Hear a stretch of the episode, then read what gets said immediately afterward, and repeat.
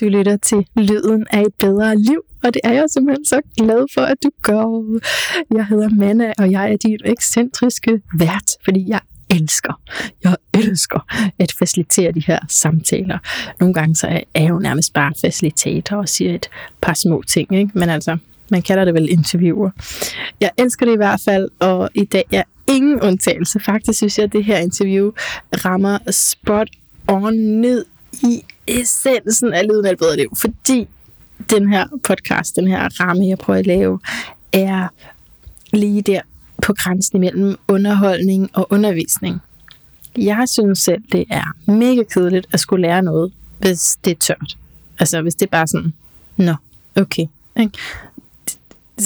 Skal vi bare læse det her op? Skal vi bare kunne det her udenad? Møg kedeligt. Jeg gider, altså, det er som om min hjerne gider bare ikke. Og omvendt, hvis der er noget, som hvor det er meningen, det skal være underholdende. Hvis det sådan er tomt, og det bare for eksempel er druk, eller det er bare sådan intuitivt, altså det er bare underholdning for underholdnings skyld, det kan jeg heller ikke finde ud af. Så jeg er nødt til at have, at de to forenes. Jeg er nødt til at have noget, som både er sjovt, og som udvikler mig, og som udvikler mig, og som er sjovt. det skal bare smelte sammen. Nå, men det synes jeg, det her interview, det gør. Jeg glæder mig til at høre fra dig på den anden side. Men nu, bare velkommen indenfor. Velkommen til Lyden af et bedre liv, Lone Hjort. Tak. Og tak fordi jeg måtte komme her hos dig. Og tak fordi jeg måtte øh, prøve din hestefacilitering, som er det, vi skal snakke om. Fordi du er forfatter og hestefacilitator og øh, spirituel rådgiver. Ja. Yeah. Som dækker over en masse erfaring, du har. Ja. Yeah. Mm. Der er ikke rigtig en titel, der findes for den, jeg er. Jeg passer ikke rigtig ind i en kasse overhovedet, så... Så passer du lige det, ind det, her. Du siger, det, det, er, det, det, det rammer lidt i hvert fald. Det rammer lidt. Det snitter ja. lige lidt af det, du kan. Ja. Men i hvert fald så interesserer du dig rigtig meget for, øh, hvad heste kan hjælpe os med. Og det er jo ikke at ride på heste, og det er jeg jo personligt meget glad for, at det ikke var det, jeg skulle prøve. Fordi det ville jeg være endnu mere bange for. og du er faktisk ikke engang ret tæt på hestene, vel? Nej. Men der var en kontakt alligevel, og det kan vi lige vende tilbage til, hvad jeg selv oplevede. Men hvordan forklarer du til folk, hvad hestefacilitering er? Ja, det er faktisk utrolig svært. Det er utrolig svært af forskellige årsager. En af årsagerne er, at af de langt over 100 mennesker, jeg har haft deroppe, så har de alle sammen haft vidt forskellige oplevelser. Så mm. jeg kan ikke sige, at du kommer til at opleve noget, der minder om det her, eller minder om det her, for det kan simpelthen være vidt forskelligt. Mm. Men for mit vedkommende, så det jeg gør, det er, at jeg inviterer folk ind og møde hestene. Hestene går på en bane, hvor de går i en stor flok ind i 10 stykker. De kan gå meget langt. De kan gå, gå helt væk fra, hvor vi er. Derfor så går de under nogle helt specielle vilkår. De er ikke bundet. Du holder ikke fast i dem eller noget. De går, og vi står inde på en mark, altså på den anden side af folden, så vi står ikke inde ved hestene. Ved at jeg lige hjælper kursisten med sådan, og de tilfælde selvfølgelig også dig, mm. og lave en kropsscanning. Jeg laver en øvelse, hvor folk de kommer ud af tankerne og kommer ned i deres krop. Ja. Og det, der er min opgave, det er at kunne være stille i min egen krop, og kunne lytte til, ligesom smelte lidt sammen med dit energifelt, mm-hmm. og det, der foregår mellem dig og hestene. Mm-hmm. Øhm, og så ved, at du og andre kursister bliver nede i kroppen, så kan I skabe en forbindelse til hesten. Og i den forbindelse, altså hestene, de vil simpelthen komme og gå alt efter, om man magter at skabe den forbindelse, og hvordan man magter at skabe den. Ja. Fordi de fleste kan holde kontakten med hesten 10 sekunder. Så, så begynder de at tænke, og så slipper de kontakten med hesten. Øh, nogle har også simpelthen svært ved at komme ned i kroppen. Det har rigtig mange også, jeg skal bruge lang tid på at, at ligesom skabe øh, den tilstand inde i kursistens krop, så de kan få fornemmelsen af at, at tale med hesten. Og det er helt tydeligt at se på hesten, hvornår man har kontakten. Fordi så står ørerne på direkte frem på hestens hoved, og den står og kigger på en. det er ikke sådan, at når man drejer hovedet væk og flytter ørerne og sådan noget, at man slet ikke har kontakt. Fordi som udgangspunkt, så vil de enormt gerne tale med os. Mm.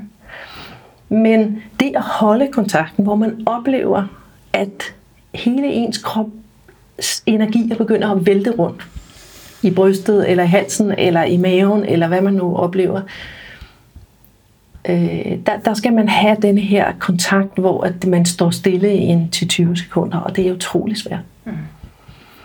Så det er sådan en situation, jeg bringer folk i. Og ved at bringe folk i den situation, så viser jeg jo folk, at de udstråler noget, hvor de tænker, jeg har ikke sagt noget, og jeg har ikke gjort noget. Og du var selv lidt inde på det der, er du sikker på, at hesten reagerer på mig? Ja. Ja, siger så. Jeg har lavet, jeg har så stor rutine i det her. Jeg ved præcis, hvad for nogle heste, der ligesom typisk kommer i spil i nogle situationer, hvad for nogle heste, der kommer i nogle andre situationer. Jeg ved, hvordan deres kropsprog er, hvornår vi har ordentlig kontakt med dem osv. osv. Og det, der er så tydeligt, det er, at hestene reagerer på alt muligt, vi aner, vi sender ud. Og hvis man så bringer det over i det daglige liv, og så siger, sådan er det også blandt mennesker. Vi udstråler en masse. Og der kan vi jo bruge alle de her ord, som altså vi kender jo det, folk har en udstråling. Ja. Men hvad er det egentlig rent fysisk, man udstråler? Og der kommer vi så over til, til noget af de teorier, der ligger bag ved, ved forståelsen af, af hestekurserne. Og inden vi tager det, øh, som man også kan læse om i dine rigtig gode og øh, let forståelige, synes jeg også, bøger, øhm, så vil jeg spørge dig, hvad er formålet hvis man kan sige det sådan kort. Ja. Hvad er formålet med hestefacilitering? Altså, hvad skal, hvilket problem skal det løse? Ja. Mange, mange, mange flere, end du tror. Ja. Altså Godt. i virkeligheden, fordi delvis en af dem, det er det her med, at når vi to sidder og kommunikerer her, ja. eller du går ud i verden efter vi to har været sammen, øh, forestil dig, at du er skolelærer, forestil dig, at du er chef, du har nogle ansatte, alle mulige situationer, og hvor du du tænker, hvorfor hører folk ikke efter, hvad jeg siger? Mm. Hvorfor gør de noget andet? Hvorfor gør børnene, når du skal opdrage børn? Hvorfor gør børn noget andet, end det, jeg siger, de skal gøre? Så det fordi, at alle mennesker reagerer på det, man udstråler.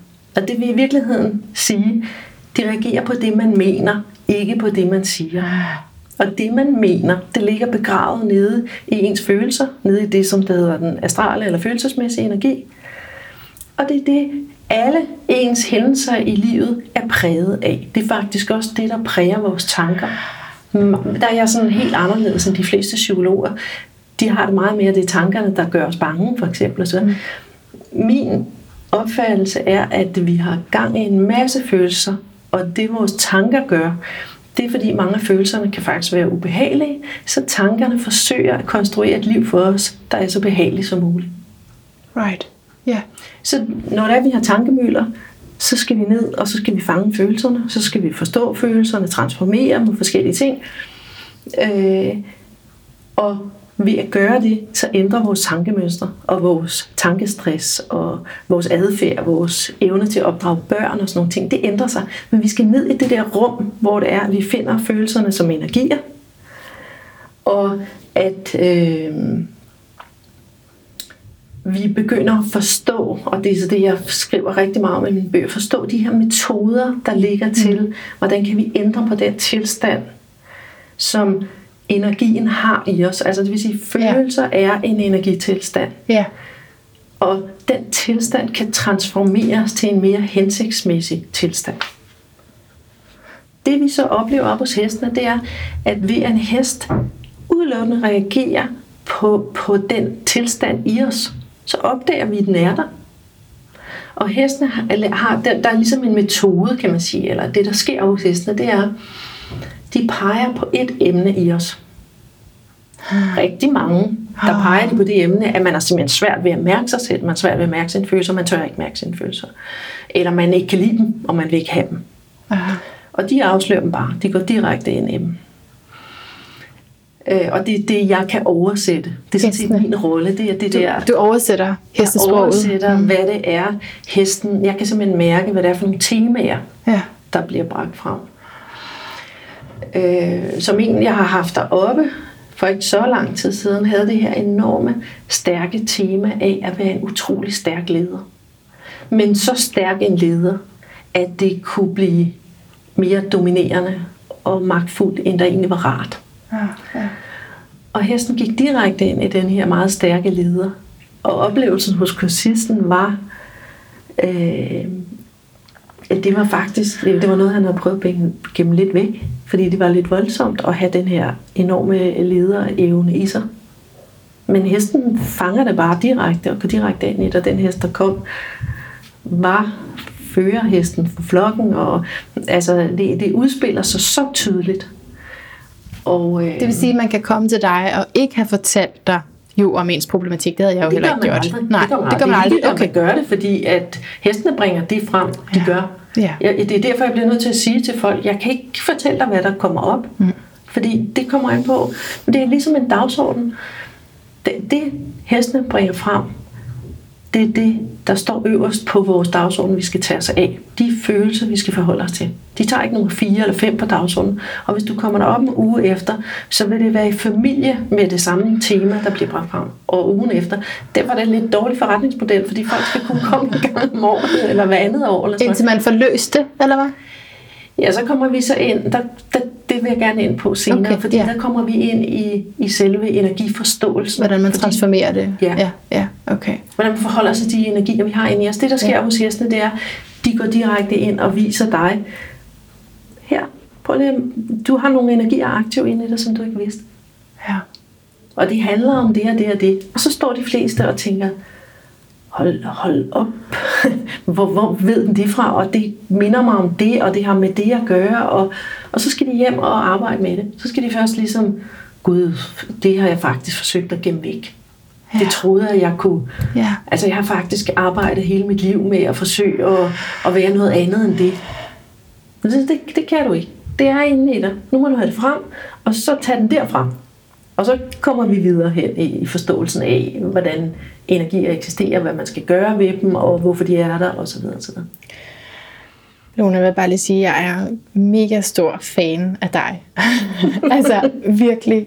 Jeg er så begejstret for det, du laver, og det, du skriver om. Så nu udfolder vi det så godt vi kan, og så ved vi også, at der altid er meget, meget mere, ikke? fordi øh, det er så stort, øh, og det er også en vidensbank, du har sparet op, eller ja. sådan, ikke? også igennem mange års erfaring, øh, både personligt og hvad, du har taget af uddannelser i det. Øhm, men har du mod på at gå videre til den energikrop der og tale om energikroppens opbygning, som også er relevant for, hvad det er, hvordan det er, man transformeres igennem hestefacilitering?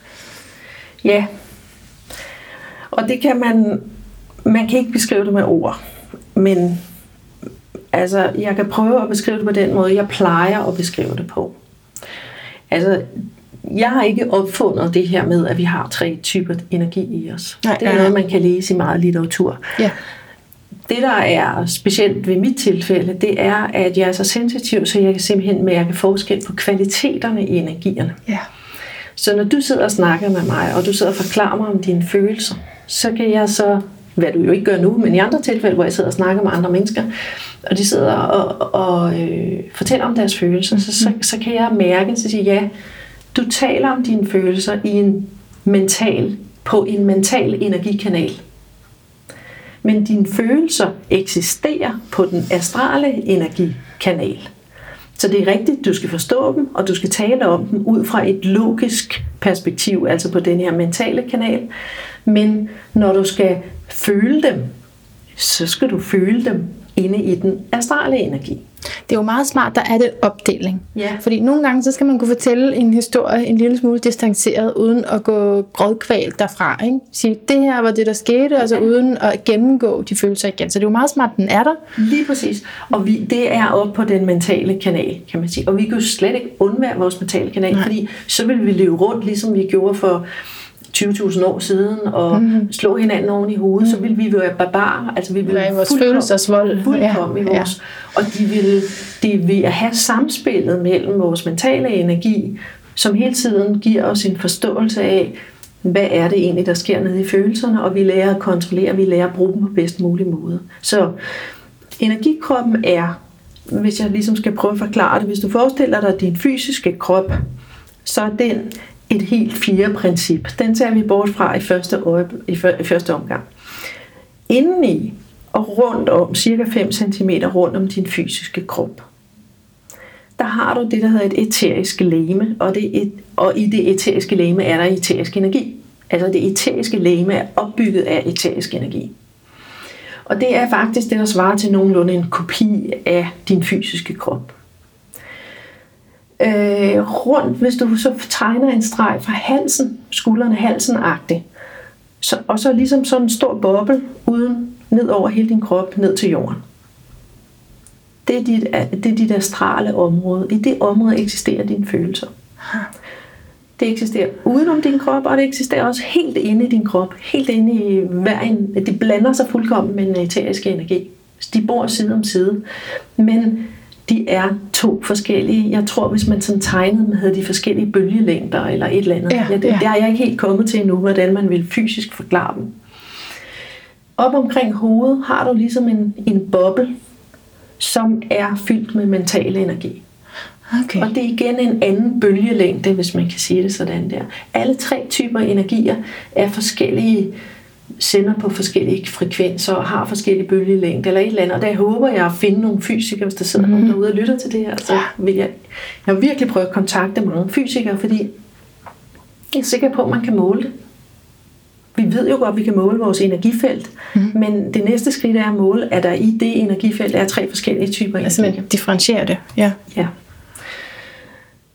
Sådan er energikroppen på det her plan, hvor vi kan mærke os selv opbygget. Inde i os selv har vi en tråd, sølvtråden, hvor sjælen er forankret inde i vores krop, som går op igennem vores hoved og op til der, hvor vores sjæl ligesom har sit udspring. Vi har også et punkt, cirka 30 cm over hovedet, som vi tit kalder sådan vores højre selv. Det har vi sådan forholdsvis god kontakt med. Men det, der ligger over det punkt, 30 cm over vores hoved, der ligger nogle andre lemer, ligger simpelthen andre typer energier. Vi har flere end de tre typer energier, men de er uden for vores rækkevidde. Og det, når vi inkarnerer på jorden, så er det faktisk, fordi vi skal koncentrere os umiddelbart om de tre nederste energier, jeg right, har nævnt. Right, yeah. Er du healer og øh, på andre måder arbejder med f.eks. sygdom, så arbejder du med det eteriske læme. Sådan som vores psykologier, eller vores psykologer arbejder, så arbejder du tit med det mentale læme, fordi du sidder og snakker om problemerne. Ja, og det er jo så det, altså selvom jeg skynder mig at sige, hey, det er også meget godt, vi har det, så er det jo så også det, der er blevet meget dominerende i vores ja. Øh, kultur. Ikke? Skolerne, ja. vi lærer alt mm. ved at få stof ind igennem det mentale læge. Ja. Og vi ved jo godt, at nogle børn lærer ved at lege, mm. og lærer ude på legepladsen, det ved vi godt. Ja. Men det sprog, vi skal bruge, det er, at der, hvor deres læring kommer ind igennem den kanal, det er det, der hedder den astrale kanal det astrale plan eller den astrale energi. Men det var ikke det, der havde med følelser at gøre? Fordi jo, det, det var det ikke? Okay. Følelserne er, du kan fuldkommen sidestille astral energi med følelsesmæssig okay. energi. Ja. Og så er vi så ude i det her dilemma, vi lidt har med, at vores kulturelle forståelse af følelser og i talsættelse af følelser er anderledes, for den afviger lidt fra at sætte den på en energiform. Skal vi ikke lige tage det, Lone? Fordi hvad er det der med de følelser? Øh, ja, ja ja. Hvad, hvad betyder følelser i dit sådan ordforråd? Hvis vi tager en følelse som vrede. Ja. Jeg kommer lidt ind på det, tror jeg, på et af vores senere spørgsmål, hvor jeg så forklarer, hvordan vrede har spillet en rolle i mit liv. Vrede, der er ikke en energi, der består af vredes energi. Der er en energi, som ikke har et navn, som når den fungerer i nogle situationer, vil vi benævne den som vrede. Men når den fungerer, kan man sige, mere udviklet i en anden situation, så vil vi for eksempel kalde den, at en har en god evne til grænsesætning eller en høj integritet. Ja. Det er den samme energi. Men hvis man har en belastet tilstand af den energi, så kan man have en masse vrede inde i sig. Man kan også, nu har vi jo noget astrologisk ind over, man kan også have en masse væderenergi mm. i sig, som, mm. eller noget Mars-energi og sådan mm. nogle ting. Det, den, den relaterer sig til den energi, jeg taler om her. Så det er perspektivet på den, og det er brugen af den energi af den følelse. Og så ved jeg også, du i din bog skriver også, øh, nu kan jeg ikke huske det ordret, men at øh, der er mange flere tilstande, end vi har ord for. Ja. Som jo så også begrænser måden, vi kan forstå Ja. det på. Ikke? Vi skal simpelthen ryste posen, og så skal ja. vi sige følelser og energier. Og så skal vi tage de gamle begreber væk fra, hvad vi kalder følelser. Mm. Og så skal vi begynde at mærke energierne. Og når vi har mærket energierne, så kan vi give det et spædt forsøg på at kalde det. Det måske er det, det er svært. Måske er jeg mere frustreret, end jeg er vred. Altså sådan, så, men det, det centrale er energien, og den er nede i kroppen. Den er altid forankret nede i kroppen. Den er altid et eller andet sted, vi kan mærke den nede i kroppen. For det er der, den ligesom energien bor og er. Okay, så fortæl mig lige forskellen på, hvad man normalt vil forstå i følelser, og det du forstår i følelser. Eller hvordan vi normalt taler om følelser. Ja, øh, nu har jeg jo selv været igennem for eksempel øh, nogle altså udbrændthedsperioder, stressperioder og sådan Ja. noget, hvor jeg så kom i kognitiv terapi. Ja. Og de har jo lidt den her opfattelse af, at følelser er i vejen. Altså følelser skal vi ligesom, vi må ikke være i følelsernes vold. Når vi i bestyrelser i virksomheder har flere mænd end kvinder, så er det tit fordi, at mændene de vil have den her, vi skal have nogle professionelle ind, vi skal ikke have nogle følsomme kvinder ind, og så videre. Right, right. Det skal være objektivt og Ja. rationelt. Så vi skal op i hovedet, og vi mm-hmm. skal bruge vores sunde fornuft. Mm-hmm. Det er vores indstilling til følelser. Okay, på den måde. Ja. Og, og der er det så, det er den, det er den vi oplever. De, de driller os følelserne. Okay, så det du mener, det er, når det bliver labelet som det irrationelle og Ja, så er de jo i vejen jo. ja, vi vil have dem væk. ja, forstyrrende. Mm. Folk, der dyrker deres følelser, altså dykker ned i dem, det er jo sådan, man tit siger til, ej, det er altså for meget, du skal prøve at tage dig lidt sammen og, og komme videre og sådan noget.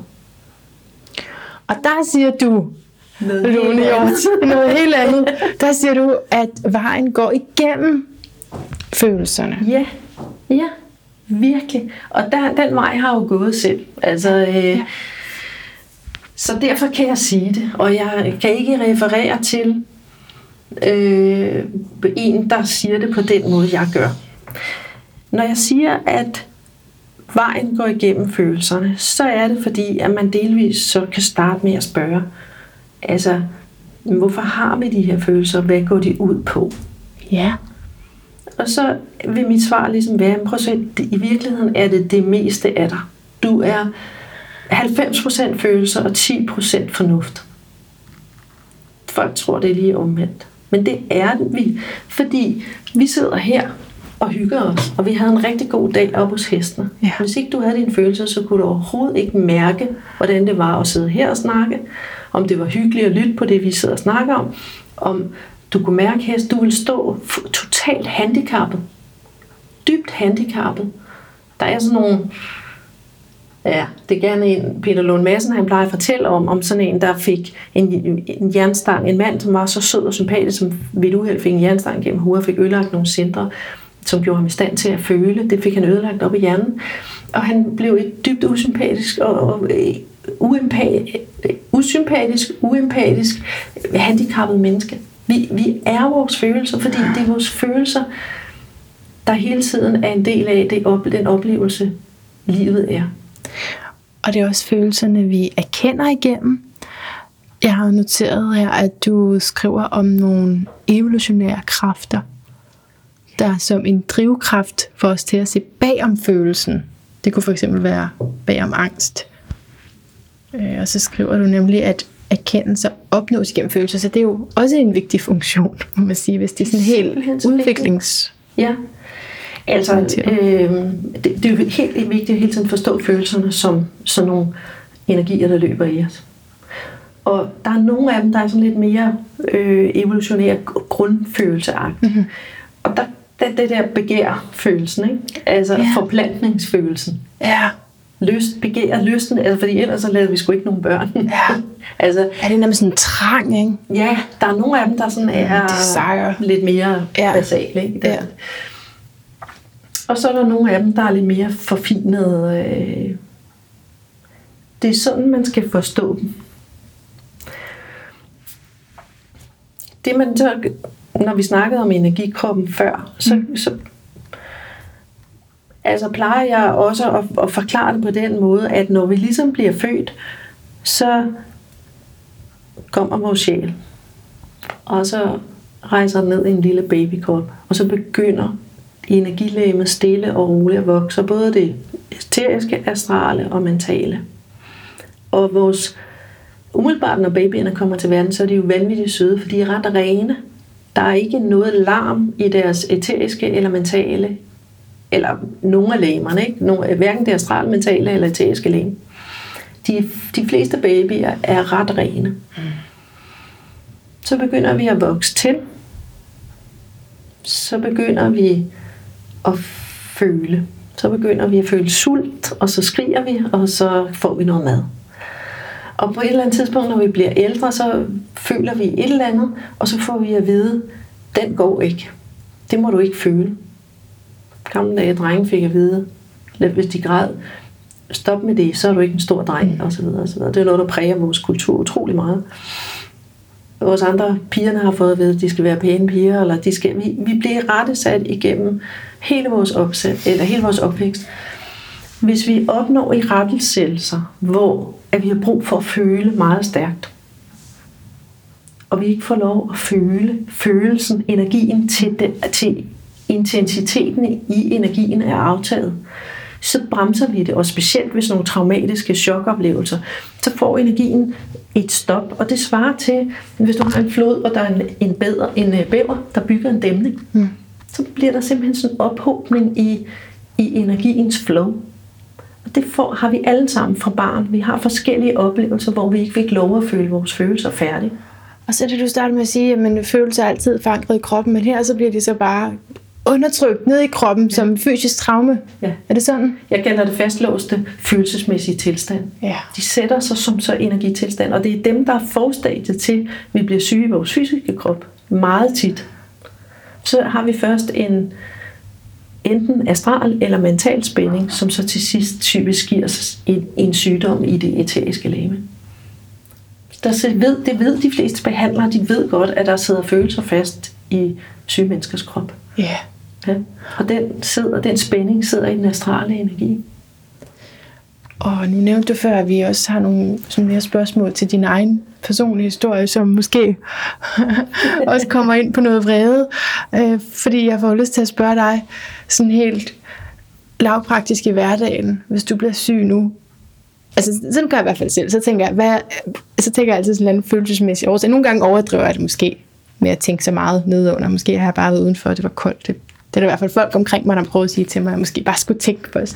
Men hvordan reagerer du egentlig selv, hvis du øh, hvis jeg får en influenza? bliver forkølet, eller ja, sådan lige mærker noget fysisk ubehag? Så du reagerer anderledes end tidligere, det er bare det, oh, med, med det, det du har været igennem. Ja, ja. ja, fordi jeg kan mærke, øh, hvordan er det energierne, der... Altså, i, nu har jeg været igennem i sådan cirka 10 års udrensningsforløb, og været utrolig meget syg. Men det er ligesom, at når de gamle tilstande opløses, og energierne får flow, så sidder der former for affaldsstoffer og forskellige ting i sig. For eksempel har jeg været kødspiser indtil jeg var 46, nu har jeg været vegetar i 10 år.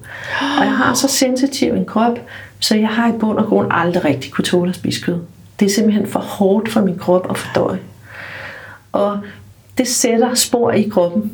Så når så jeg begynder at rense mig selv ud, så øh, flyder der gamle ting ud, og så får jeg influenza-symptomer. Ja, okay. Nogle gange i mindre grad, jeg kan blive forkølet, eller jeg kan lægge mig og være rigtig syg i flere dage og sådan noget. Men så ved du, jamen det er fordi, jeg gør det rigtigt. Ja. Aktivt, ikke? Og så er det så den ene form for sygdom. Den anden form for sygdom er, hvis man på en eller anden måde går imod sig selv. Ja, det er jo det. Og det, har, det var det, jeg prøvede før. Yeah. Fordi de sidste 10 år, der har jeg måttet droppe ud af sundhedssystemet, fordi at jeg, jeg havde den historie, at jeg gik ned med stress i 2003 og 5 og 7 og hver gang så havde jeg den her idé om, at jeg var midlertidigt syg, og det galt om at komme tilbage og kunne det, jeg kunne før. Jeg lavede ikke om på noget og forstod ikke, at jeg blev syg af en årsag. Det galt bare om at komme op på hesten igen og få det samme, samme gamle liv tilbage. Og da jeg havde prøvet... du, var det der, hvor du arbejdede som revisor? Ja, ja. det gør jeg sådan, så stadigvæk delvis. Nå, okay. øhm, men jeg havde de her tre voldsomme udbrændthedsperioder, som så øh, førte frem til, at jeg i 2008 læste Elaine Arons bog om særligt sensitive mennesker. Ja. Og Pluto gik ind i stenbukken, jeg er stenbuk, og der skete ting og sager. Og så var det bare ligesom om, at det sjove var netop, at jeg havde læst, jeg havde fået anbefalet bogen to år forinden, og hvor jeg havde sagt til hende, der anbefalede mig, nej, jeg er overhovedet ikke sensitiv, ikke det mindste. To år efter, så havde jeg simpelthen, var jeg så nedbrudt af de der tre gange stress, og, og jeg ikke anede, hvad der var op og ned, så jeg kunne godt se, at jeg var simpelthen så sensitiv. Og så var det, at jeg begyndte at forstå mig selv ud fra den her forståelse af, hvis jeg er så sensitiv, så skal jeg jo leve mit liv anderledes, og så bliver jeg nødt til at lave om på det hele. Så jeg tog på kursus over i England og, og mødte Elaine Aron og, og Jacqueline Strickland hedder hun, som har lavet de her HSP gatherings igennem mange år. Mødte det allervigtigste, det var, at jeg stod i et rum med 20 andre sensitive mennesker. Og Karsten var med, min mand var med. Og jeg var som en glad julegris, fordi som jeg sagde til ham, for første gang var det bare ham, der var mærkelig. Ja. Og jeg var normal. Og det er der jo rigtig mange sensitive, der har prøvet. Ikke? Var det, var det der 20, er det så et maks, man må være? Fordi er det ikke også noget med, at det kan stresse, at der er mange Jo, mennesker? jo. Altså, det, var, Ja. ja. det, det foregik på meget specielle mm, vilkår. Mm, altså, der var, det minder jo slet ikke om et almindeligt kursus. Så Nej. prøv at lade være med at tale for meget sammen i altså, ikke? Fordi, ja, Ja. s- for hele tiden at holde os Ja. ja. nogenlunde i, i det, der Ja. hedder stimuleringsniveau, der ikke er for meget. Ja. Øhm, altså, Åh, Så, ja. så det var jo derigennem, at altså, hvis man så kan man sige, komme tilbage til, jeg, jeg havde jo både fået lykkepiller og fået mindfulness-kurser og alt muligt for at komme igennem de her udbrændthedsforløb. Men da jeg lærte, at jeg var sensitiv, så, så samtidig kom jeg igennem et andet forløb, hvor der var en læge, der anbefalede mig at blive vegetar. Og det tænkte jeg, det er en god idé. Og jeg måtte ikke drikke alkohol, og jeg skulle tage noget udrensningsforløb og sådan noget. Og det gjorde jeg fra den ene dag til den anden. Og jeg blev så dødssyg. I løbet af tre måneder, så jeg kan huske, at jeg stod ude i haven og tænkte, nu dør jeg simpelthen. Det her, det må være følelsen af at dø, fordi jeg har aldrig haft det så dårligt. Så blev jeg indlagt på hospitalet, og så kiggede de på mig og sagde, at jeg fejlede ikke noget. Jeg Så siger men jeg kan ikke stå på benene. Nej. Men alle tal er fint, du er, du er rask. Og så kom jeg jo til at sige til dem, at jeg havde haft stress. Og så sagde de, det er et stressanfald det her. Og jeg prøvede at forklare dem, og siger ved du hvad, jeg ved godt, hvad stress er. Ja, det er det her, Det, ikke? det er jeg selvfølgelig ikke, fordi mit Okay. hoved banker, og mm. øh, jeg kan ikke stå op på benene og så videre. Og så var det jo simpelthen fordi, jeg var begyndt at udrense for hurtigt. Hele min krop, den lavede bare ballade, fordi at jeg udrensede så meget mere, end den simpelthen kunne få igennem systemet. Vi er derfor, hvis folk skal være vegetarer, så anbefaler jeg altid, vent lige, gør det lige stille og roligt. Ja, ja, ja. Og da jeg så havde været det igennem, så gik jeg et halvt års tid til kontrol ind på hospitalet for, hvad jeg fejlede. Men så måtte jeg jo vokse ud af det, fordi de var fuldkommen på bar bund i forhold til, hvad der skete inde i min krop. Så hvordan voksede du ud af det ved at finde dine egne Ja. filosofier og forklaringsmodeller? Ja, alt muligt. Jeg har været til alle mulige former for behandling. Jeg har lagt mit horoskop et hav gange. Horoskopet var præcis det, der, øh, der gav mig et, et indblik i delvis, hvor jeg var på vej hen. Jeg har noget med måneknuderne 6. 12. hus, som indikerer det her enormt store skift i livet. Og Pluto gik jo ind i stenbukken. Der var sådan forskellige ting, der... Øh, specielt det her med, at min nordlige, knude, nordlige måneknude signalerer noget med spiritualitet, som Ja. jeg overhovedet aldrig havde beskæftiget mig med, eller troet på, eller... Okay, og så er vi tilbage til de nedlukkede følelser der, eller ja. altså adgang er Jeg var blokeret. helt fuldkommen lukket. Ja, så det er en anden, så selvom du stadigvæk arbejder delvis som revisor i dag, så var det en anden måde, du gjorde det på. Åh, oh, gud, ja, ja. ja, ja. dengang. Nu gør jeg det kun, fordi jeg ikke kan leve af... Ja. Altså, og jeg har simpelthen ikke har kunnet arbejde rigtig, særlig meget de sidste seks år. Der er jeg jo blevet forsørget af min mand, står sagen. Ja, ja. Fordi jeg har været igennem en stor yderligere transformation. Det er sejt. Og mens jeg har skrevet mine bøger. Ja. Så, så det, der egentlig skete efter, at jeg fandt ud af, at jeg var særlig sensitiv, så lagde jeg mit liv om og sagde til min mand, vi må blive nødt til at sælge huset, vi bliver nødt til at have en mere enkel tilværelse, hvor jeg har meget mere ro og øh, ikke hele tiden bliver overstimuleret og stresset. Så lavede vi helt om på vores liv, og så begyndte jeg at, at forme et nyt liv hvor jeg gik meget mindre ud, for jeg har været et enormt aktiv udadgående menneske, der har meget styrke sport og haft mange sociale aktiviteter. Så lukkede jeg ned fra mig alt sammen og begyndte simpelthen at mærke mig selv, og finde ud af, hvem er jeg, og hvad trives jeg med, og hvad er bedst for mig. Og så er det så det næste skridt, var det her med Elaine Arons teori med særligt sensitive mennesker. Det går meget ud på, at verden påvirker os så meget. Vi bliver slået omkuld af verden. Ja. Og når først man har fundet sine ben at stå på, og fundet ud af, okay, nu får jeg ikke så mange stimuleringer, nu kan jeg godt stå på benene. Og jeg kan godt være i verden. Og jeg arbejder hjemmefra, jeg kan godt arbejde. Mm-hmm. Så spurgte jeg mig selv, hvad er det, jeg bliver slået omkuld af? Ja. Ja, og så åbnede spørgsmålet så egentlig, hvad er det sensitive mærker? Hvad svarede på det? Alt, Ja, eller hvad? så 23 bøger. Ja. Nå ja, så, så Så begyndte jeg at mærke så efter. Så begyndte jeg at mærke efter, hvad er det, jeg mærker? Og så kom sproget. Det er jo energier. Og så begyndte jeg at kunne mærke forskel i de forskellige energier. Okay. Nå, så, Så begyndte jeg. jeg at skabe ro i min krop, og så Ja. begyndte jeg at, at, at kunne forstå hele mit indre energiflow. Nu forstår jeg. Ja. Jeg vil lige sige sådan uh, som serviceoplysning, så uh, for et par uger siden interviewede jeg en på min YouTube-kanal, Sofia Bjerre, som har sådan uh, særlig sensitiv for business ejer, altså for nogen, som arbejder selvstændigt. Så den kan man også lige se i relation til det her. Øh, og hun taler nemlig også om, øh, jeg mener hun, hun nævnte der, øh, hvad du, du kalder hende, Elaine Aronson, er det navnet? Ja. Øhm, Elaine Aron er den psykolog, Aaron, der har lavet forskning og oprindeligt brugt begrebet særlig sensitivitet. ja. Det er ikke fordi, det sådan er patenteret, Nej, noget, men det hende, det stammer startede fra hendes Ja. teorier tilbage med i 96. Det er bare blevet så Almindeligt. enormt udbredt, ikke? Ja. ja. Uh, og så har I også lavet en film, dig og din familie. Du har skrevet en bog sammen med en anden, korrekt, om særlig sensitivitet i familien. Ja, Ja. men det, det kom så af, at jeg jo efter jeg havde øh, været på kursus i England og fundet ud af, at jeg var særlig sensitiv, så har vi Martin og Lise August, som er nogle af de første eksperter, vi havde på særlig sensitivitet herhjemme. Den begyndte jeg at gå ja. i på kurserhus og i Ja. terapihus og lærte dem at kende. Ja. Og så skulle Elaine Aron lave en film, der hedder Sensitive The Untold Story. Den, Mm. Man kan se den på Gaia. Fint. Og så ringer de til os og spurgte, om vi ville være med i den film. Ja. Og så var vi med i optagelserne, og min mand og et af mine børn endte med at være med i filmen. Og da vi var færdige med de optagelser, så tænkte vi, gud, hvor har vi egentlig mange erfaringer. Ja. Og så skrev, det er min mand og jeg, der har skrevet bogen sammen. Nå, det er jeg to sammen. Sådan. Der er en eller anden. Ja. Og ham. Ja, men han er virkelig også en god mand. Det kan jeg, jeg kan simpelthen mærke. Jeg kan mærke, at han har en virkelig god energi.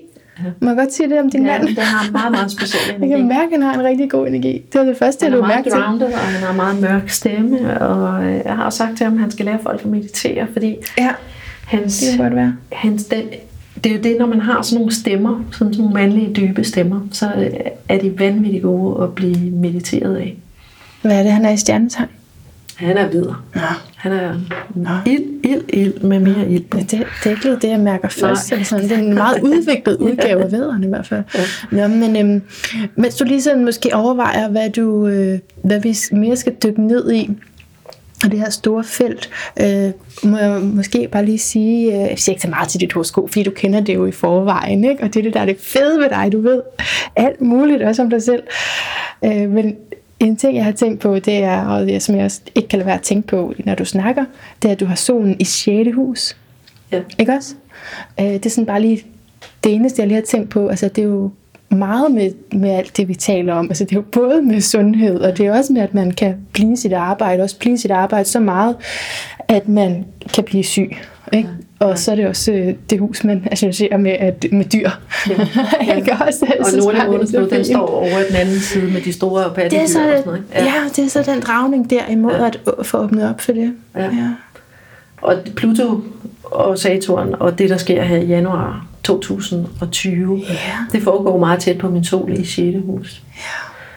Og det er klart, så kan man jo godt Ja. få bekymringer for, om man bliver syg. Altså med så store Fordi belastninger du har været igennem det før, ikke? Så, Ja. så det kan jo Ja. være forbundet med sygdom. Ja, det kan det. Det kan det, men kun vel, hvis man lever øh, ubevidst, og øh, altså, det i hvert fald, at der er noget, man ikke har optaget, tænker jeg. Øh, altså, Men det, det er samtidig også det her med, mm. at øh, huset for sygdom jo Ja. også relaterer sig fuldkommen til det, jeg sad og fortalte om før, Ja. med at sygdommene opstår i vores energier. Så, så det er en, en, min opfattelse af sygdom er jo helt anderledes, altså end, end jeg havde tidligere i livet. Øhm, Så, så det, det afspejler min, det er min forståelse af energier, der afspejler sig i det sjette hus. Fordi at lige præcis som du selv oplevede op hos hestene, det er bare ned i kroppen. Der er ikke noget med, at vores spiritualitet eller vores følelser og tanker og vores svar på ting i livet, det ligger uden for os selv. Alt er inde i vores krop.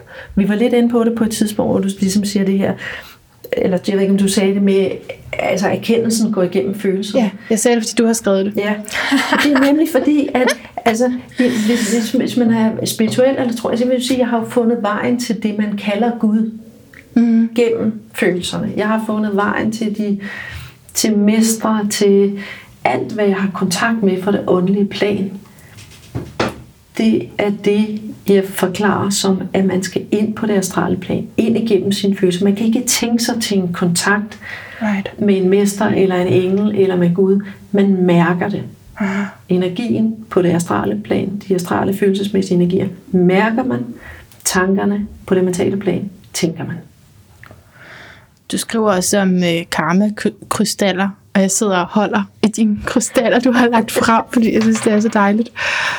Øh, øhm, og, og det er noget med, når det så... Fordi det, først forstod jeg det som en krystal, men det er det ikke vel. Det er billedligt talt karma-krystal, er det ikke det? At så, så, bliver det, så, så det her med, at det bliver omdannet og Ja. transformeret til en finere kvalitet. Ja. Altså det er, det, det, det, det, jeg tror nogen vil sige, at vi er ved at overgå til at være krystalmennesker. Altså det skal forstås på den måde, at det læme, energilæmet, vi kommer ned med, består er det, siger man, at det består af... Nej, jeg, kan, jeg skal ikke bruge, fordi jeg bruger meget sjældent til nogle begreber. Men hvis du forestiller dig, at din energi er i en tilstand, som svarer til små, bitte krystaller. Når du går igennem det, du går igennem i et liv på jorden, Ja. med dine enorme udfordringer, rent følelsesmæssigt, modstandsmæssigt, alt det vi oplever på krige og tab og sygdom og alt det vi oplever, det udfordrer de her, som vi så siger, vi kom ned med lidt større krystaller, så de ligesom bliver øh, malet, Ja. ligesom hvis du tager og maler noget Maler mel. Ja, eller noget krydderi i en morter, ikke? jo, jo, så ja. Så, så, så det, der sker, det er, at du kommer ned med en lidt grovere krystalenergi. Og når du har været igennem nogle forskellige oplevelser og transformeret nogle energier til at eksistere i en ny tilstand, så svarer det til, at du har krystalliseret, eller øh, øh, Ja, det bliver finere, ikke? Ligesom hvis man Malet, tænker, ikke, som du man bliver slæbet, eller Ja. sådan på den måde. Ja. øh, nogle, ned til noget finere støv, noget Ja. finere stjernestøv. Ja. Så dit energilag, når du rejser op tilbage til din sjæl, når vi dør og går herfra over på den anden side, så, så har vi en, en ny form for tilstand i vores energi. Og det er det, man kan kalde karmisk frugt, eller altså krystaller, der bliver malet finere osv. Det er det, det fysiske resultat, fordi de eksisterer, altså de her energier, selvom de er usynlige, så eksisterer de fuldkommen lige så fysiske eksisterende, som vores krop er. ja. De eksisterer. Men det er virkelig vigtigt, at du siger det, fordi øh, nu nævnte jeg lige det her interview om særlig sensitivitet. Interviewet før den uge var en øh, via Skype, som arbejder med energi af Lea Philips, øh, hvor jeg også sidder og, med, og kæmper med min egen skepsis, når det bare er energier. Ikke? Ja. Men altså, jeg vil sige, mødet der med hestene, der bliver det jo meget Ja. fysisk og håndgribeligt. Altså, skal jeg lige fortælle om det? Ja, det synes jeg. Så du egentlig godt, hvor meget jeg græd, Lone? Nej, Så du det? nej, så er det. Jeg kunne, På hvad tidspunkt? Jeg tror godt, du kunne mærke, at du ikke så det. Men ved du hvad, jeg har, også, jeg har løve i ascendanten. Og det er min egen teori, det her. Men jeg har en teori om, at det er det, der gør, at øh, tit, når jeg har grædt, så er der ingen, der kan se det. Ja. Og det er meget imod min fisk, for jeg vil gerne have mit, mit lidenhed. Ja. Men det får jeg ikke, fordi folk, folk kan ikke se, at jeg er ked af det. Jeg har også løve i ascendant, og jeg har, ja. og jeg har den der opfattelse, jeg græder, jeg kunne ikke finde på at græde offentligt, fordi jeg synes, det er privat. Ja. Jeg får, ligesom, og jeg græder meget, og så, men ja, det, det er privat. Det vil jeg gerne have for mig selv. Men altså, det er nok også med, hvad for en energi, der ligger bag, hvor du har stenbuk, der ligger bag, jeg har fisk, der ligger bag. Så ja. fisk, den, altså, der er masser af følelser, som ja, kommer ud. ud. Jeg vil godt have det ud, men øh, det, det, er bare ikke tit, at det er lidt, der er noget sådan en misforståelse der imellem ja, ja, ja. fisk og løv. Nå, så fik vi for astrologi nørdet. Men jo, jeg græd, da det var... Altså, egentlig først, så, så vidste jeg, så kunne jeg slet ikke lige finde ud af, hvad jeg skulle tune ind på. Jeg tunede bare ind på min krop. Du gav mig den der meditation, og jeg mærkede mælken i mig. Ja. jeg forestillede mig, at der var mælk i mig. Øhm, og for ligesom at forbinde mig til min krop. Og så sagde du sådan, at jeg skulle stå ved, hvem jeg var. Og så kunne jeg lige pludselig ikke finde ud af, hvilken side af mig selv. Så tror jeg, jeg gik meget på mit hoved. Ja, så begynder du at tænke, og så ja, ja. at få kontakt med hesten. det sker for alle. det var sådan noget. Ja. Øh, men så sagde du noget med, det var bare sådan en del af alt det, du forklarede, så sagde du noget med, at du skal selvfølgelig ikke føle dig afvist, hvis de går, fordi det gør de på et tidspunkt. Og så bare lige da du sagde det der afvist, så begyndte jeg jo at lægge mærke til, om de gik. Eller, altså, jeg kan ikke huske, hvad det var, du sagde om afvisning, men det kan du heller ikke huske. Nej, nej, ikke. Men, men det, det triggede noget i mig, fordi at jeg faktisk lige på vej derud havde tænkt på, kan vide om det, der ligger under, at alt det, som er svært i mit liv, er, at jeg har en, at jeg stadigvæk tiltrækker afvisning, sådan som jeg gjorde i folkeskolen. altså yeah. sådan et gammelt traume. Jeg havde lige tænkt på det. Og det, der skete, det var, at øh, hestene gik. Lige der. Og så blev jeg simpelthen så ulykkelig, at jeg bare begyndte at græde. Og bare sådan, nej, I må ikke afvise mig. Kom det tilbage. tidspunkt, de gik, hvor at du ligesom den, den hukommelse og dermed den følelse omkring afvisning dukkede op? Ja, men det var fordi, du havde sagt det til mig først. Ja. Fordi så tror jeg ikke, jeg kunne finde rundt i det. Du havde, lige, du havde bare lige sagt et eller andet om afvisning. Ja. Og så, så mærkede jeg ind i det. Ja. Og så gik de to heste. Ja. Og det blev jeg bare så ked af. Ja. Og så havde jeg en tilbage. Som Emma væk også gik. ikke? Ja, til sidst.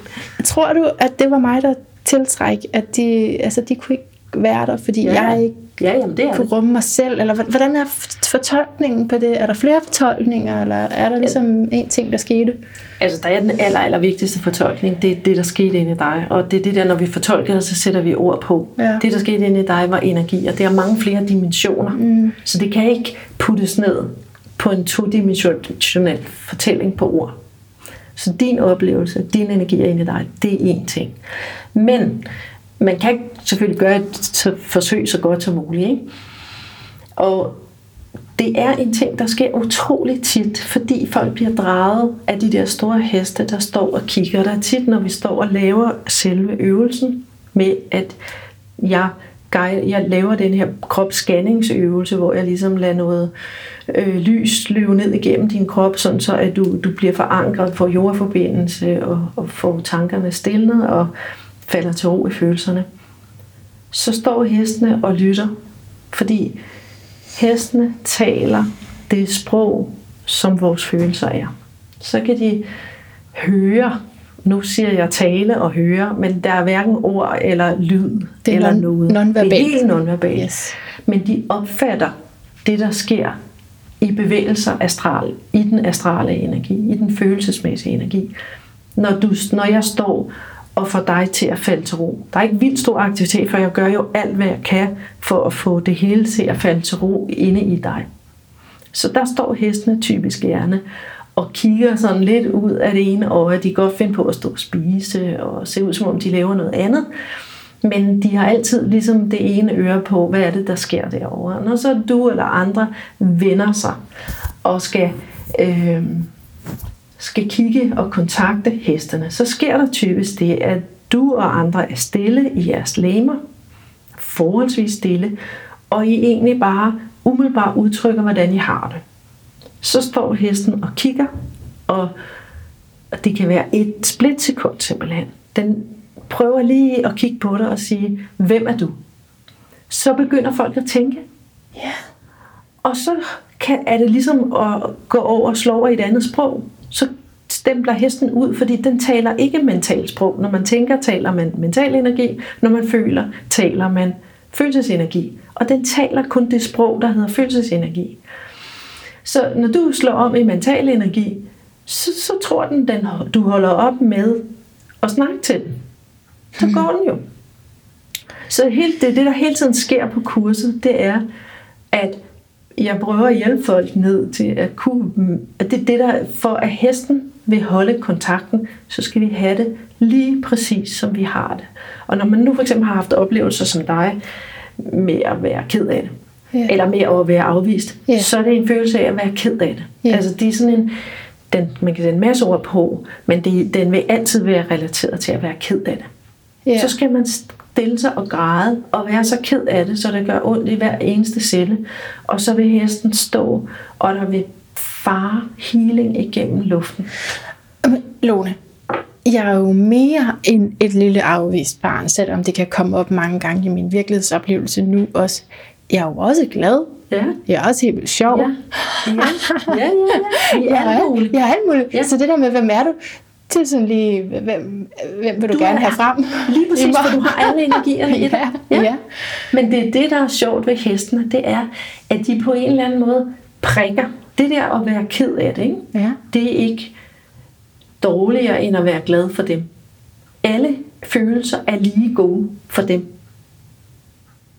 Så jeg kunne bare have valgt glæde, og så... Ja, Eller? det kan du ikke, fordi du er jo det, du er. Nej, jeg kan, det er det, man kan ikke vælge det sådan. Du kan ikke vælge, for du Nej. er det, du er. Du er i det humør, du er. Ja.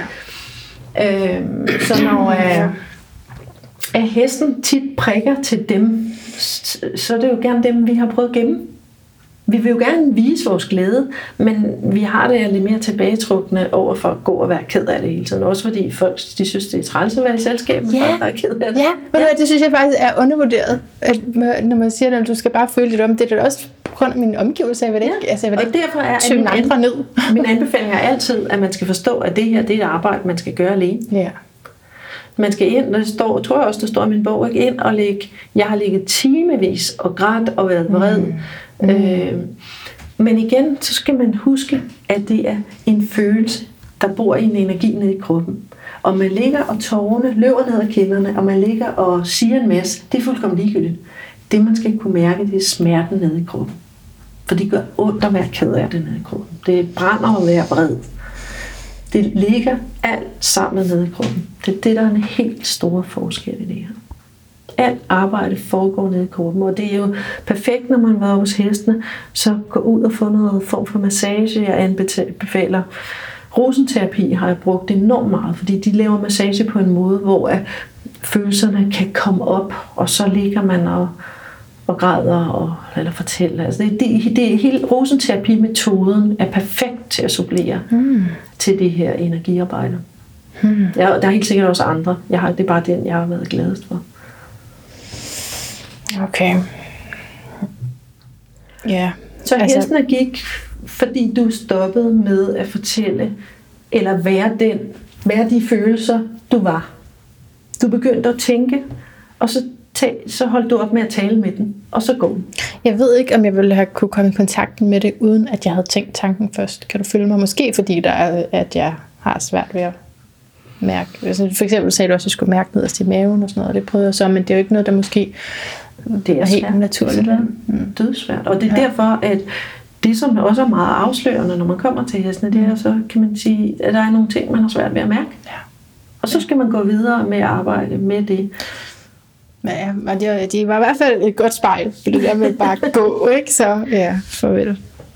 Ja, og så, fordi der, så snakker du også om, øh, at man ikke, skulle, jeg ikke skal forlade mig selv. Altså det er så meget, om jeg gør det imod mig selv, ikke? Om jeg afviser mig selv, som jeg forstod det, ikke? Ja, fordi, som jeg sagde før, det, hestene er ligeglade med, om vi er kede af. Altså, de kan ikke lide, når vi er vrede, og lade vreden gå ud over dem. Nej. Det, det, det er jo også uretfærdigt, hvis de ikke har gjort noget. Mm. Så, så det bryder de sig ikke om. Men at vi står og føler os forladte og forvirret og kede af det og alt muligt. Det står de bare, og det er der, hvor deres healing virkelig bliver helt fantastisk. For de kan rumme det, og det er derfor, at heste er så specielle. Fordi ingen mennesker kan stå så stille og rumme andre menneskers følelser, som dyr kan. Ja. Man skulle bare have en hest. Ja, det skulle. Og så skulle man bare stille sig ud. Man behøvede ikke ride på. Noget som helst. Man skulle bare stille sig ud og føle lige præcis, hvordan man havde det. Og det var jo sådan, jeg lærte det i sin tid deroppe. Det var, hvor jeg, du var oppe og besøge hestene. Ja. Da jeg var på det her kursus over i England, og der var der et indslag med en pige, som arbejdede med heste. Og så var det, jeg har aldrig haft noget med heste at gøre. Og så sagde jeg til mig selv, det der, det kan jeg simpelthen. Det, jeg kan, det er jeg helt sikker på, at jeg kan. Og så gik jeg hjem og mødte, kontaktede Christine, som har de heste, jeg låner. Og hun lå mig så gå rundt med hestene og lave alle mulige forskellige øvelser. Og der var der en hest, som bare, hvor jeg fik den her følelse af, den var lige så sensitiv som mig. Oh. Og den, det, så tog jeg op til hende og tog en strile med, og så stillede jeg mig ud sammen med den, og stod bare og strilede den lidt, og stod sammen med den, og bare var sammen med den.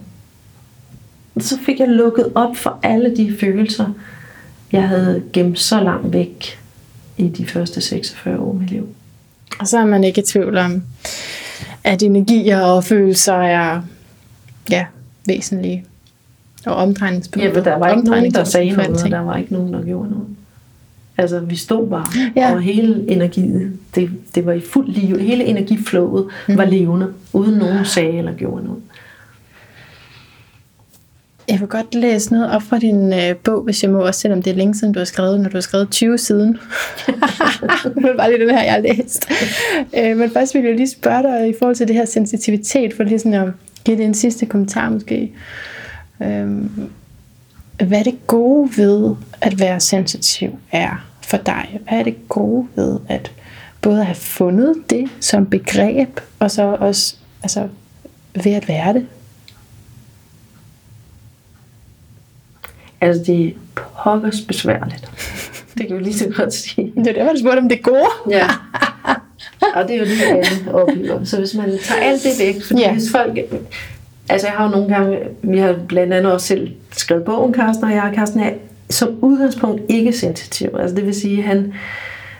Det er han, han er slet ikke lige så sensitiv som mig, men han er blevet mere sensitiv mm. gennem årene. Og vi har taget den der snak omkring, det er også det, vores film går ud på, det der med at øh, være sensitiv og ikke sensitiv, når jeg har fået nogle af de evner, jeg så har fået, efter jeg har åbnet for min sensitivitet, hvor jeg så har sagt til ham, vil du bytte? Ja. Jeg spurgte andre mennesker, vil du så bytte? Og han ved jo, hvilken pris jeg betaler. Ja. Og det er bare de færreste mennesker, der ved det.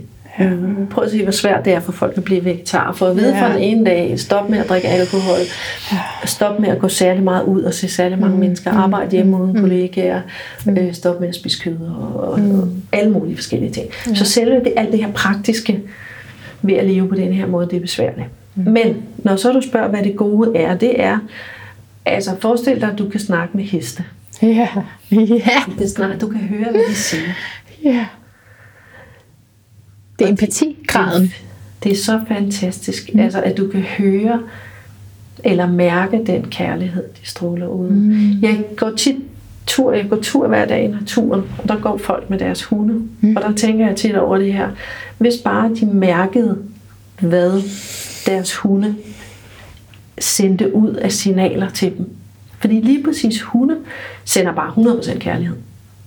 Hmm. Hunde er altså anderledes end heste, og katte ikke anderledes. Hunde er loyalitet og kærlighed. Så hvis folk holdt op med mange af de ting, de går og tænker, og mange af de ting, de gjorde, bare satte sig ned med hunden og tog føle deres egen følelse, så ville det sådan sige, så, så ville de zoome ind på fuldkommen samme kanal. Hunden og mennesket. Så min sensitivitet har gjort mig i stand til at forstå dyr. Mm. Det har gjort mig i stand til hele det her øh, jeg kalder det jo et videnskabsfelt, ikke? Ja. fordi jeg ser det som, at vi går, vi, vi går fra vi kan sige fiskenes tidsalder til vandmandens tidsalder. Yes. Vi kan bruge yes. alle mulige ord, som bliver brugt i øh, spiritualitet. Vi går fra, ja. kalder de det, 3D til 5D, mm. og mm. der er alle mulige måder at forklare det udviklingstrin, vi tager på jorden i øjeblikket. Men noget af det, som fra mit perspektiv, der er i fremtiden. Det er, at fremtiden vil have en ekstra dimension. Det siger selvfølgelig også sig selv, at vi går fra 3D til 5D. Ja, ja, ja, ja. Fremtiden har simpelthen en ekstra dimension. Og det vil sige, at vi begynder at få øje på, hvor vigtig den dimension, der hedder den energimæssige dimension, er. Og det er jeg også godt forberedt på. Jeg har brugt 10 år på at forberede mig på at forklare. Hvad, hvordan kan vi forstå den ekstra dimension? Ja. Ja, så det er sådan på godt og på ondt, kan jeg forstå med den sensitivitet, ikke? at det er både sådan, der er mange ting, man ikke kan, men Jeg synes, jeg har også haft, jeg har hørt mig selv sige det her med, at jeg har drømt hele livet om at blive troende, når andre mennesker, jeg så mennesker, som troede på Gud, så tænker jeg, at de har en ro over sig, Ah. jeg gerne vil have. skal du ikke ønske dig. Jamen, jeg, så, jeg mødte nogen, Ja. der havde den her ro. Ja. Jeg mødte jo også nogen, der troede på en måde, hvor de var bange Ja. for, for Ja. strafstraffelse Ja. ja. og for helvede og for Gud og alt muligt. Jeg forstår. Men der er jo nogen, der har sådan ro over sig. Så den, og der, der vil jeg sige, at øh, min sensitivitet har jo bragt mig fuldkommen ind i den åndelige dimension. Så jeg Ja, kan stemple helt ind på den anden kanal. klart. Og hvad Yes. enten Ja. jeg taler med, eller jeg vil kalde det kommunikere, Mhm. med Gud, Mhm. eller med øh, de mestre, jeg samarbejder med. Det er typisk Kutumi og Sananda.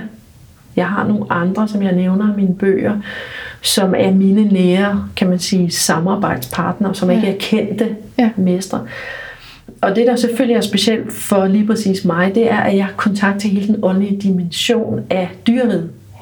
Så jeg kommunikerer med dyrs ånd.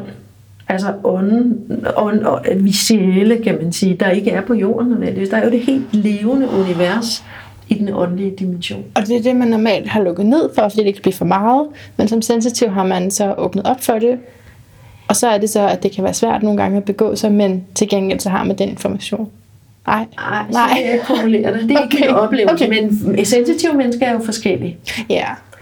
Øh, jeg, vil, jeg oplever det på den måde, at vi er på jorden her. Som jeg forklarede dig før, du har en krop, hvor der er en eterisk læme, et astral læme og en mental læme. Og hvis man ligesom stopper 30 cm over kroppen, så eksisterer vi fysisk i den her energikrop. Aha. Dit astrale energi, om hvordan du har det, det ryger ud. Det var det, du oplevede op hos hesten. Det sender du ud til hele verden. Sensitive mennesker, det er så de fleste af dem, som definerer sig selv som særlig sensitive. De har for eksempel den her oplevelse af at sidde og tale med et menneske, hvor de tænker, jeg opfatter noget helt andet, end det mennesket siger med ord. Eller komme ind i et rum, hvor de ikke kan holde ud at være, fordi der er dårlig stemme. Ja, det er det, jeg mener. Altså, de mærker mere. Men det, ja, du siger, men det er det, ikke... de mærker, det er energierne. Ja, så det er ikke nødvendigvis noget spirituelt. Er det du mener? Ja, Yes, okay, det kan være fint. dine Ja. følelser, Ja. fordi dine følelser består eller eksisterer i energier, og de stråler langt ud fra dig. Det er det, de kan mærke. Men man har sikkert mere potentiale også til kontakten op efter, Det, det, er så, hvis man interesserer sig for det. Det er så der, hvor jeg har trådt lidt ud af Elaines Aron-teori, fordi at hun netop siger noget i retning af, at vi er født så sensitive, som vi er. Umiddelbart vil jeg give en ret, men de fleste har bare ikke indsigt i, hvor sensitive de er. Ah. Jeg har mødt rigtig mange mennesker, som betegner sig selv som særlig sensitive, men som ikke er særlig sensitive i min optik, mm. men de er enormt følsomme. De kan være enormt Interessant. empatiske. Interessant, ja. ja. Men det, som jeg, så det er derfor, jeg ikke rigtig, det kan jeg ikke rigtig tillade mig, for det er ikke det, Elaine Aron lægger ind i Er du nødt teorien. til at skrive dine... Er du, Jeg bliver nødt til ligesom at træde ud og så Ja. ja. sige, du laver dine egne kategorier. ja, at når man er sensitiv, så er man energisensitiv. Ja. Ja. Og hvis man vil kalde sig det, så det er jo fint, ikke? Altså det, Ja. ja. det må folk selv om, men Elaine Aron har ikke den der spirituelle dimension med Nå, inde i sin okay. teori og sin forskning. Okay. Men hvis du så går over i den esoteriske tradition, Mm. så er sensitiv, sen- sensitivitet jo kernen i hele den esoteriske forståelse af, hvordan du udvikler dig som menneske. Fordi du skal være sensitiv for at høre, hvad din intuition siger, ja, og ja. mærke energiindstrømninger og, og alt det her. Det er ved at åbne for, for de dimensioner i os, at vi begy- kan begynde at kommunikere med alt det, der eksisterer. ud- Vi er også alle sammen skytsengel, for eksempel. Ikke? Altså, vi er jo omgivet af et hav af væsener, alle sammen. Engle og feer. Og, ja. Men det er kontakten til dem, der er forskellige, ikke? ja, de færreste ser og hører dem jo ikke, og kan jo ikke mm-hmm. tale med dem. Nej. Og vi ville jo også, mange ville blive rigtig forskrækket, hvis Ja, de det. opdagede, at der gik en engel rundt Ja. bagved dem hele tiden. ikke? Kan, kan du føle det? Ej, jamen, det, det, jeg forestiller mig det tit. Jeg prøver, Ja. men jeg tror ikke rigtig, jeg kan mærke det. Nej. Men du må sige, du, men jeg falder i kategorien med særlig sensitivitet i mange andre øh, ting. Altså sådan noget med, at jeg kan slet ikke overskue, hvad... Ej, jeg ved ikke, om det, om det er det. Men det finder jeg selv, for jeg synes, det er sensitivt, at jeg for eksempel har brug for at gå meget tidligt i seng, og øh, at jeg ikke kan lide, når der er alt for mange... Jeg, jeg føler også, at mennesker går ind i mig nogle gange, og jeg kan blive enormt paranoid. Men jeg, jeg ved, det kan være, en anden diagnose. Det ved det ikke. Ja, det er jo igen det, man lægger ind i særlig sensitivitet. Det er det. Om man selv putter med- på, eller om man holder sig striks til det, som Ja. ja. Lene Aron siger. Ikke? Og der, der, i Danmark ved jeg jo, at der er skrevet bøger, hvor emnet, altså man putter alt muligt Ja. ja. ind under særlig Jamen, det er det. sensitivitet. Jo. Så, øh, det er kun fordi, jeg har mødt hende, og hun er ufattelig sympatisk menneske, Mm. og utrolig Dejligt. dygtig. Dejligt. Og øh, af respekt for hende, så vil jeg simpelthen ikke putte alle mine ting ind i hatten under særlig sensitivitet. Nå, det er derfor, vi har din børs. Nå, Lone Hjort, vi er sådan lige ved, jeg skulle, jeg skulle læse et citat op, hvis jeg må. Ja. Fra den her øh, bog om følelser, og senere har du så skrevet den bog om energier, er det korrekt? Er det sådan? Den Ja. ene er fra 2014, og hvornår er energibogen fra? Den er et år fem- 15 eller sådan noget. Ja. Ja. Den er kun udgivet på engelsk. Okay, ja. Nå, men så det her er på side 49, hvor du beskriver dig selv som en person med mange ar på sjælen. Øh, sorg er den følelse, der fylder mest i sådanne livsoplevelser. Men når en person dør, bliver der pludselig også et stille tomrum, der giver plads til følelser, man ikke turde føle, mens personen var i live. Man kan derfor også, måske overraskende, føles af vrede over noget, man følte personen gjorde mod en, eller måske netop ikke gjorde. Man kan føle ensomheden over ikke at kunne dele sit liv med personen mere, og man kan føle tomheden efter, at noget, man havde taget for givet, altid var ved ens side, ikke er der mere. Det er jo bare et ud af mange citater, men den her sorg, du taler om, måske vil du knytte nogle kommentarer til den. Altså, da du havde fortalt, at det var et afsnit, som på en eller anden måde refererede til noget, rørt noget i mig i fald. rørte noget ja. med dig på en mm, eller anden måde. Ja. Så satte jeg mig ned og tænkte, hvad, øh, hvad har det egentlig med mig selv at gøre? Mm.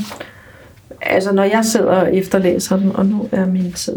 Nå, så tager vi den på intuitionen, fordi jeg synes netop, jeg havde skrevet mig nogle noter. Fordi at det kan, vi godt, det kan nemlig blive en rigtig fin opsummering af meget af det, vi har siddet og snakket ja. om. Hvis jeg fortæller om den oplevelse i mit eget liv, hvor at, at jeg er så kommet ind i det her liv som et lille spædbarn, ligesom alle andre, hvor mine energier har flyttet fint, og jeg har været ved godt mod og tænkt, super, jeg skal ud i et jordisk liv, osv. Så mødte jeg øh, en masse udfordringer, og en masse af dem kom blandt andet fra min far. Er udfordringer alle mulige andre steder fra, men min far, han er død nu, og han var et meget specielt menneske, meget patriarkalsk, han fyldte utrolig meget. Mm.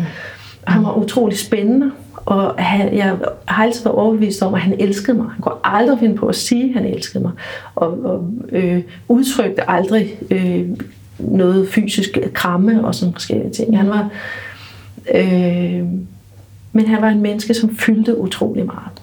Og han var for mig et menneske, der var utrolig spændende.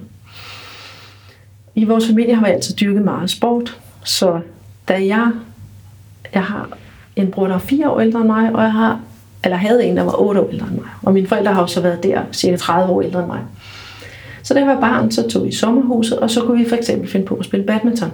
Og så kunne man spille double, øh, og vi kunne lave alle mulige andre sportsgrene. Men, men hvis jeg så var heldig og få lov at spille med i den her double, min mor lavede noget andet, og jeg skulle spille med mine brødre og min far, så blev det krævet af mig, at jeg stort set skulle spille godt. Og jeg kan have været 8 år, og de kan have været 12 og 16 og så videre. Og jeg blev egentlig vurderet ud for det der. Hvis ikke jeg spillede godt, så blev jeg sgu smidt ud og spille. Du skulle bare præstere. Det, og det, der var intet pædagogisk indsigt i det, de gjorde og sådan noget. De var bare drenge og mænd, og det galt om at vinde. Mm. Og så skulle jeg, og det, det der er vigtigt i det her sammenhæng, det er det energimæssige, som vi vil tale bagefter. Så det gælder om ikke at fordybe sig i, var han et godt eller dårligt menneske og alt muligt andet. Det var sådan set ikke det. Det, der var påvirkningen, det var, at jeg elskede at dyrke sport, og jeg ville dele mig være med til at spille badminton. Jeg synes, det var skide sjovt at lege med drengene. Så jeg måtte stramme hele sammen. Men inden i mig hver, når jeg havde mange af de her oplevelser, for det var bestemt, der, jeg havde mange af dem, så var det jo død uretfærdigt. Men det kunne jeg simpelthen ikke sige. Hvis jeg havde sagt til min far, at det der var uretfærdigt, så ville han forklare mig, at jeg måtte, det skulle jeg bare tage mig sammen og lære af, og så videre, og så videre. Så følelsen af uretfærdighed, det var jo en energi, ja, som, som egentlig, blev undertrykt. For det var sgu da uretfærdigt. Ja, altså, det var urimelige vilkår, når man er en lille pige. Fuldstændig. Den måtte jeg gemme væk. Ja. Og så øh, levede jeg de her mange liv, eller mange år, hvor at det er så det er nemlig for at komme tilbage til dit afsnit. Det er mm. så min far døde. Ja. Så kunne den der følelse af uretfærdighed lige pludselig begynde oh, at bevæge sig. Mm. Og min far var sådan en type, at jeg havde aldrig turde begynde et terapeutisk forløb, hvor den vrede begyndte at blive vækket, mens han var. Det var simpelthen for dominerende til i det forhold, jeg havde med ham. Og som, hvis man kigger i mit horoskop, og så sådan nogle ting, der var konstrueret mm. energimæssigt. Så det, det kunne ikke lade sig gøre. Så da han døde, det er så også øh, snart 20 år siden, så kunne jeg begynde at mærke alle de følelser, som jeg jo ikke kunne mærke, da han var i live. Nej, det er interessant. Og så det var starten ja. på, ja. det var blandt andet der, hvor jeg begyndte at få nogle af mine øh, sammenbrud, fordi der uden tvivl også simpelthen begyndt at forløse sig. Jeg har bygget op til en eller anden enorm spænding, så jeg måtte gå ned med stress tre gange, og så jeg måtte gå ned med det her særlige sensitivitet og isolere mig og lave om på livet og alt muligt andet. Men det var en af faktorerne, det var der, da han døde, så kunne jeg simpelthen begynde at mærke nogle følelser, øh, som jeg ikke kunne mærke før. Og der kan man putte det ind i det her energiforløb, som, yeah. som vi snakkede om yeah. før. Yeah. At jeg kommer ind med et energiflow ind i min krop. Så møder jeg ham, hvor at han sætter en stopper for at den der vredesenergi, for den hænger sammen med uretfærdigheden. Den fik en stopklods ind i. Så det gjorde blandt andet, at jeg for eksempel havde nogle chefer på mine arbejdspladser, som også behandlede mig uretfærdigt. Mm. For langt nogle ting, andet, på den. hvor jeg, jeg kunne give. Mm. Jeg har ikke været nem at have som ansat. Det, det jeg skal virkelig også tage noget. Jeg er meget autonom. Ikke? Men omvendt er jeg også ret dygtig til mit regnskabsfag og enormt engageret i mit job og sådan noget, så de har haft en god ansat. Men omvendt er jeg også i mange sammenhænge blevet behandlet uretfærdigt, men jeg var overhovedet ikke i stand til at sige fra over for mm. det. Og det var nogle år efter min far døde, hvor jeg så endte med at blive selvstændig. Jeg havde nogle opgør, hvor jeg ligesom, nej, nu vil jeg simpelthen ikke finde mig i det mere. Er det interessant? Ja, fordi hvis man så kommer tilbage til energien, så er det, at lad være med at kalde denne her energi hverken frustration eller vrede. Bare kald den en energi, som først var flydende ind i mig, som så blev stoppet, som jeg så måtte kæmpe mig ud af at få flow i igen, som jeg så har gjort igennem 20 år. Det gør jo nu, jeg har et helt andet forhold til at sætte grænser over for andre mennesker. Det er det, som en læringsproces i livet, set i et energimæssigt perspektiv, kan forklares som. Ej, hvor godt. Og det var, for det var den, du lige øh, sådan teasede til tidligere med vreden, og så, ja. så kommer den ind der, og nu forstår jeg det hele. Det hele falder på plads. Ved du hvad, jeg tror også, at grunden til, at jeg stussede over det, altså, at det lige rørte mig, det er også sådan et, øh, fordi jeg lige har set en film i biografen, der hedder Kollision, ja. hvor de også taler om det her tomrum, og hvor der også er mennesker, der dør. ja. så øh, det er jo bare ja. måske værd at tænke over, hvis man ser den. Det giver plads til utrolig meget. Det gør det. Det giver mm. plads til et følelsesflow, som ikke... Der var, det kunne blive tilladt af forskellige årsager, fordi det ikke var passende, fordi nu min far var dominerende, som han var. Der er mange årsager til, øh, at, at vi ikke kan føle de følelser. Vi er låst i nogle mønstre, ikke? Ja, blandt mennesker ting, og blandt der... familiemedlemmer. Der er simpelthen ting, der kommer op, fordi den persons plads bliver taget fra i hvert fald jordelivet. Ja. Så er der plads til, hvad der ellers var i ægteskabet, der ikke fungerede. Ja. Men, det er så interessant det her. Nå, men jeg skal også lade dig slippe. Lone gjort, fordi jeg har holdt dig lidt længe. Men jeg kunne godt tænke mig, hvis du vil svare mig på mit sidste spørgsmål, nemlig hvad din lyd af et bedre liv er. Ja. Det var jeg ikke i tvivl om, da jeg skulle svare det spørgsmål, fordi lyden af et bedre liv for mig ligger i det rum, man vil kalde stillhed. Det rum, som ikke har nogen aktivitet, fysisk aktivitet, ikke har nogen larm i form af lyde, ikke har nogen aktive følelser, altså der er larm i mine astrale energier, energier eller larm i mine mentale energier. Når jeg kan skabe det rum inde i mig selv af total stillhed, så åbner sig, ja, hvad skal man sige, himlen åbner sig inde i mig. Altså, jeg kan jo rejse i, i, i alle altså det, det vil man forstå, når man forstår noget kvantemekanik mm. fysisk, hvordan vi, vi, vi kan rejse tilbage. Selvom vi sidder her på jorden, så kan vi via vores indre rejse tilbage til der, hvor vi kommer fra. Og jeg kan rejse tilbage og opleve, altså det, jeg vil dertil sige, at det er begrænset, hvor meget jeg gør yeah. mig i at rejse tilbage i tidligere liv, eller rejse tilbage der, hvor jeg kommer fra, mm. og sådan nogle forskellige ting. Men jeg er meget fokuseret på, at jeg har en opgave her på jorden. Ja, ja, ja. Praktisk indlagt. Men der er noget frihed i den stillhed. Jeg, jeg kan rejse ind. Og det er grænseløst. Ja, og, og lære, det er så vigtigt, at det har lært mig at forstå, hvorfor jeg har det så svært i nogle situationer, fordi jeg er så anderledes i, i min sjæls energi. Stilheden har lært dig det? Ja, for det er der, jeg, rammer, jeg finder min sjæl. Det er der, hvor jeg kan rejse ind i min sjæls energi, og jeg kan med min sjæls energi rejse til der, hvor jeg kommer fra. Altså der, hvor jeg bor, min sjæl bor. Det kan jeg rejse hen. Ja. Der er smukt. Mm. Det kan jeg ikke, når der er mange mennesker i mit hus, og hvor uh, der er høj musik i radioen, eller jeg er meget følelsesmæssigt stimuleret, eller et eller andet. Det er stillheden, lyden af stillheden, der, ja. der skaber fordi det har skabt et bedre liv for mig, fordi mm. jeg kan forstå mig selv, når jeg kan rejse ind i de rum. Fordi der er jo også så meget rådgivning at få, og så meget støtte, og så meget kærlighed. Altså der, det er jo så kærligt, det univers, man kalder himlen og den åndelige dimension, frem for de vilkår, vi lever under på jorden. Jeg elsker det. Jeg elsker det. Det er også dejligt. Tusind tak, Øven Hjort, for det her. Selv tak. Interview. Tak, fordi du lyttede hele vejen til enden. Du kan da lige tage outroen med, ikke? Det her det er lige min slutspeak, og man bliver, så hvis det er dit første interview, der hører det, så er det sådan her, man gør, ikke? Man bliver lige til det sidste. Hallo. og i øvrigt, hvis det var din første gang her på på en lytter i lyden af et bedre liv, så skal du altså også lige en tur tilbage i arkivet, når du er færdig med den her. Fordi øh, jeg har interviewet så mange kloge mennesker, der har så indsigtsfulde beskeder til os. Så endelig gå tilbage og lyt med. Jeg glæder mig også til at høre, hvad du fik ud af den her samtale.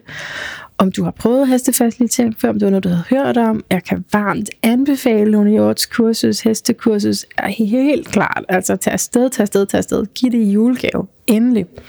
Og hvis du så tænker, åh, det har jeg ikke råd til, så skal du vide, at inde på Lone Hjorts hjemmeside er der fire gratis meditationer. De er faktisk virkelig fine. Jeg tror, det er hendes mand, Karsten, der siger dem med den her stemme. Nej, det, det er virkelig godt. Altså, det er virkelig godt, fordi det det her med, hun, som hun beskriver med at prøve at gå ind i følelsen og gå ind og finde i kroppen, og så transformere det. Det er sådan set det, man bliver guidet til i de meditationer. Så det har jeg i hvert fald haft glæde af. Udover det, så vil jeg bare sige, at øh, jeg håber, at vi høres ved igen. jeg håber, at du lige vil abonnere. Jeg håber, at du vil dele den her, og jeg håber, at du vil huske mig til i næste uge, indtil vi høres ved igen. Gentænk alt. Måske især, hvilken energi der er i den følelse, du mærker.